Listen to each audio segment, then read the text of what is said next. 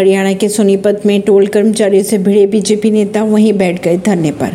हरियाणा की अगर बात की जाए तो हरियाणा के सोनीपत में टोल कर्मचारियों से बीजेपी नेता की भिड़ंत हो गई इसके बाद उन्होंने वहाँ अपने कार्यकर्ताओं और ग्रामीणों को बुलाकर थोड़ी देर के लिए टोल को फ्री करा दिया और वहीं धरने पर बैठे रहे। घटना की सूचना मिलते ही वरिष्ठ पुलिस अधिकारी मौके पर पहुँचे। उन्हें समझाकर धरना खत्म करवाया गया।